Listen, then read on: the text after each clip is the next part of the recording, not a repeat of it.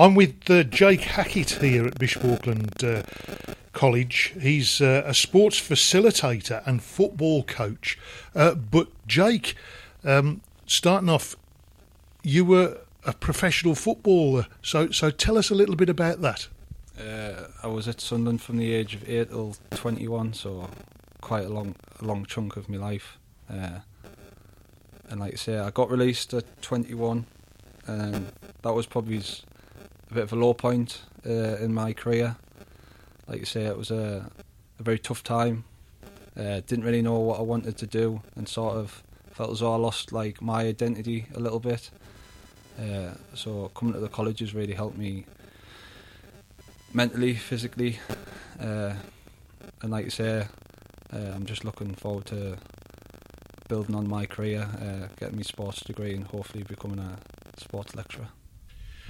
That, that's great that something positive has come out of that, isn't it? Because being released from a football club, um, it, it doesn't really question your ability. It's it's just circumstance, isn't it? But but how, how did you get over that? Like I say, I just try to remain positive. Uh, there was like a, I think it was around five to six months where I didn't have a job. Uh, I was sat in the house, uh, had a couple of uh, unsuccessful trials, and then it was sort of like, well, what do I do now? Uh, but uh, the teachers at Bishop Auckland College, uh, I sp- had a conversation with Andrew, and uh, there was some potential for some hours for some work, so I can't thank him enough. Because you you started off here at the college volunteering, didn't you? Yes, uh, like I say, I was just at home, uh, didn't have a job, so I didn't really know what to do with myself. And uh, Andrew invited me along to just come uh, come along watch the football team, uh, see how Andrew coached, uh, watched a few games, came to a few training sessions. Really enjoyed it. Uh, enjoyed being around uh, the students. And just the overall feeling here at the college, it was excellent. It was something like if an opportunity did come up, which it did, I just wanted to take. You've just been in the Throwing the Towel project with Anthony Hutton. Uh, just tell me your thoughts on the the talk. Uh, like I say, I thought the talk was excellent. Uh, a very clear and uh, quite moving message, which I believe isn't talked about enough. Uh, the rate, like obviously male suicide. So I just think to raise good awareness, it was uh, essential that he came in.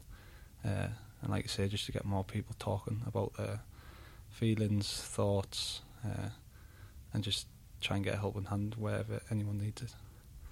Is it a subject that's regularly talked about or broached here at the at the college? Because it is particularly male students, isn't it?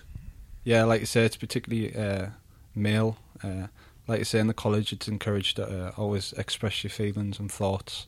Uh, all the staff here are always open uh, for, to, for a chat, uh, just about anything really. So it's just like trying to reiterate the message. What was the one thing, Jake, that you took away from the, the talk earlier on this morning? Uh, the big message I took away from the talk is uh, talk basically. Like I say, I think male uh, male are guilty of uh,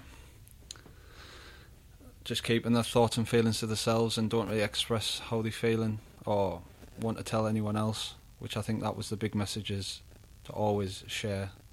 If you've got any troubles with someone else, it might be a loved one, it might be a friend, or it could be, like I say, a teacher here at the college, uh, and we'll always help them to get through the tough times.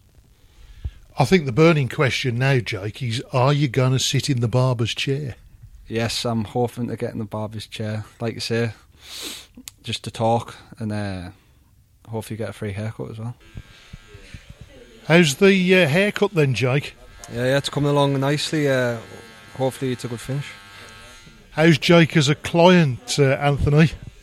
Yeah, very good. I can't say the same about his haircut, but we're trying to fix this. Ab- absolutely, but you're having a, a, a bit of crack, as they say, round and about. Yeah, absolutely. The um, the barber chair is such a good place for men to talk. So it's it's you know it's ideal. You come in the chair, you get a haircut, feel good, look better. um, and you get a good no mobile phones, just which is quite rare nowadays. So you've got you know a 20 minute, half an hour window, just having a chat. It's always uh, yeah, and that's when you get some good conversations going. It's all great for mental health. Well, I'll leave you to it, Anthony. Uh, thanks a lot, guys. Thank you.